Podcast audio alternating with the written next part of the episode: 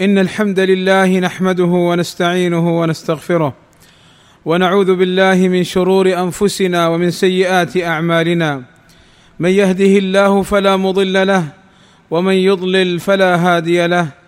وأشهد أن لا إله إلا الله وحده لا شريك له. وأشهد أن محمدا عبده ورسوله. ألا وإن أصدق الكلام كلام الله وخير الهدى هدى محمد. وشر الأمور محدثاتها وكل محدثة بدعة وكل بدعة ضلالة وكل ضلالة في النار. أما بعد فأوصيكم ونفسي عباد الله بتقوى الله في السر والعلن. عباد الله إن معرفة صلاة الاستخارة الشرعية هي من الأمور المهمة التي يحتاج إليها عامة الناس.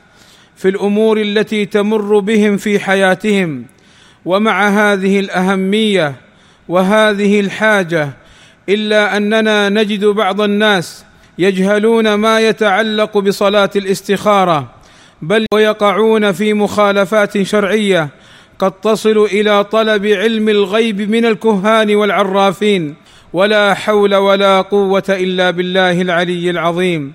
وصلاة الاستخارة أن يطلب العبد من الله أن ييسر له ما هو خير له بصلاة ركعتين مع ذكر الدعاء الوارد عن النبي صلى الله عليه وسلم.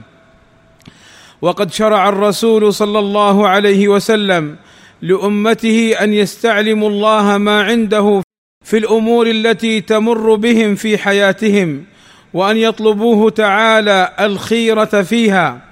وذلك بأن علمهم صلى الله عليه وسلم صلاة الاستخارة مكان ما يفعل في الجاهلية من الطيرة والاستقسام بالأزلام.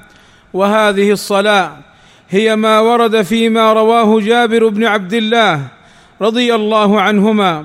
قال كان رسول الله صلى الله عليه وسلم يعلمنا الاستخارة في الأمور كلها. كما يعلمنا السورة من القرآن. يقول صلى الله عليه وسلم إذا هم أحدكم بالأمر فليركع ركعتين من غير الفريضة ثم ليقل اللهم إني أستخيرك بعلمك وأستقدرك بقدرتك وأسألك من فضلك العظيم فإنك تقدر ولا أقدر وتعلم ولا أعلم وأنت علام الغيوب.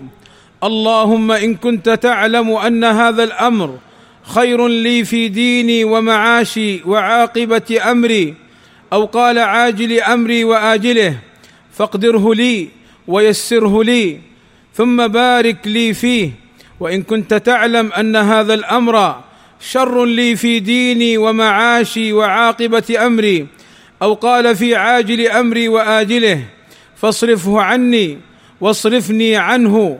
واقدر لي الخير حيث كان ثم ارضني. قال ويسمي حاجته. فدل هذا الحديث على مشروعية صلاة الاستخارة وأن الاستخارة تشرع في أي أمر سواء كان عظيما مهما أو أمرا دونه. وأن صلاة الاستخارة ركعتين من غير الفريضة. وأن الاستخارة لا تكون في حال التردد لأن النبي صلى الله عليه وسلم قال إذا هم أحدكم بالأمر ولأن الدعاء جميعه يدل على أن المستخير غير متردد. فإذا كان المسلم مترددا في أمر وأراد الاستخارة عليه أن يختار منهما أمرا ويستخير عليه ثم بعد الاستخارة يمضي فيه فإن كان خيرا يسره الله له وبارك له فيه وإن كان غير ذلك صرفه عنه ويسر له ما فيه الخير بإذنه سبحانه وتعالى. يعني ما يستخير العبد اللهم إن كنت تعلم إذا اشتريت أو لم أشتري ولكن إذا نويت على الاشتراء فتصلي ركعتين وتستخير الله عز وجل في الشراء. وإن نويت على عدم الشراء تصلي ركعتين وتستخير الله على عدم الشراء. فتنوي وتعزم على أمر واحد فقط. ودل هذا الحديث على أنه لا يتعين في الركعتين قراءة سورة أو آيات معينة بعد الفاتحة بل يقرأ ما تيسر له من القرآن دون تحديد وأن الخير تظهر بتيسير الأمور والبركة فيه وإلا صرف المستخير عنه ويسر له الخير حيث كان وأن المسلم إذا صلى صلاة الاستخارة مضى لما عزم عليه سواء انشرح صدره أم لا. وأن محل دعاء الاستخارة يكون بعد السلام فإن قاله قبل السلام فلا حرج. والله أسأل لي ولكم التوفيق والسداد وأن يغفر لنا الذنوب والآثام. إنه سميع مجيب الدعاء. الحمد لله رب العالمين والصلاة والسلام على المبعوث رحمة للعالمين وعلى آله وصحبه أجمعين. عباد الله بعض الناس يعمل الاستخارة عن طريق الكهان والعرافين أو قراءة الكف أو الفنجان خاصة في أمور النكاح. فإذا تقدم لخطبتهم رجل ذهبوا إلى العرافين والمنجمين والكهان والمشعوذين وهذا لا شك أنه خطر عظيم وذنب جسيم إذ فيه ادعاء علم الغيب والله سبحانه وتعالى هو المتفرد بعلم الغيب. قال تعالى قل لا يعلم من في السماوات والأرض الغيب إلا الله وما يشعرون أيان يبعثون. ولو أنهم فعلوا السنة فصلوا الاستخارة لكان خيرا لهم وبعض الناس يظن أن الاستخارة هي انشراح الصدر وهذا خطأ لأن المستخير يمضي في أمره فإن شاء الله يسره له وإلا صرفه عنه. وبعض الناس يظن أن المستخير يقرأ سورة الكافرون والإخلاص إذ لا دليل على ذلك وإنما يقرأ المستخير ما شاء الله من القرآن.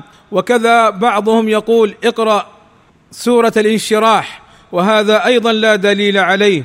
وهناك بعض الأحاديث الضعيفة المشتهرة عند الناس التي لم تثبت عن النبي صلى الله عليه وسلم.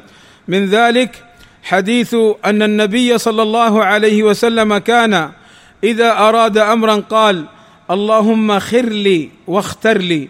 فهذا حديث لا يثبت عن النبي صلى الله عليه وسلم.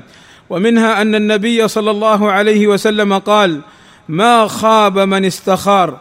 فهذا حديث مكذوب على النبي صلى الله عليه وسلم. اللهم وفقنا للعلم النافع والعمل الصالح واتباع سنة نبينا محمد صلى الله عليه وسلم. اللهم اغفر للمسلمين والمسلمات والمؤمنين والمؤمنات الأحياء منهم والأموات. اللهم إنا نسألك الهدى والتقى والعفاف والغنى. اللهم آتنا في الدنيا حسنة وفي الآخرة حسنة وقنا عذاب النار. اللهم وفق ولي أمرنا لما تحبه وترضاه وأصلح اللهم به العباد والبلاد واحفظه اللهم من كل سوء.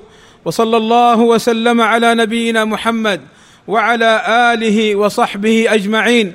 والحمد لله رب العالمين.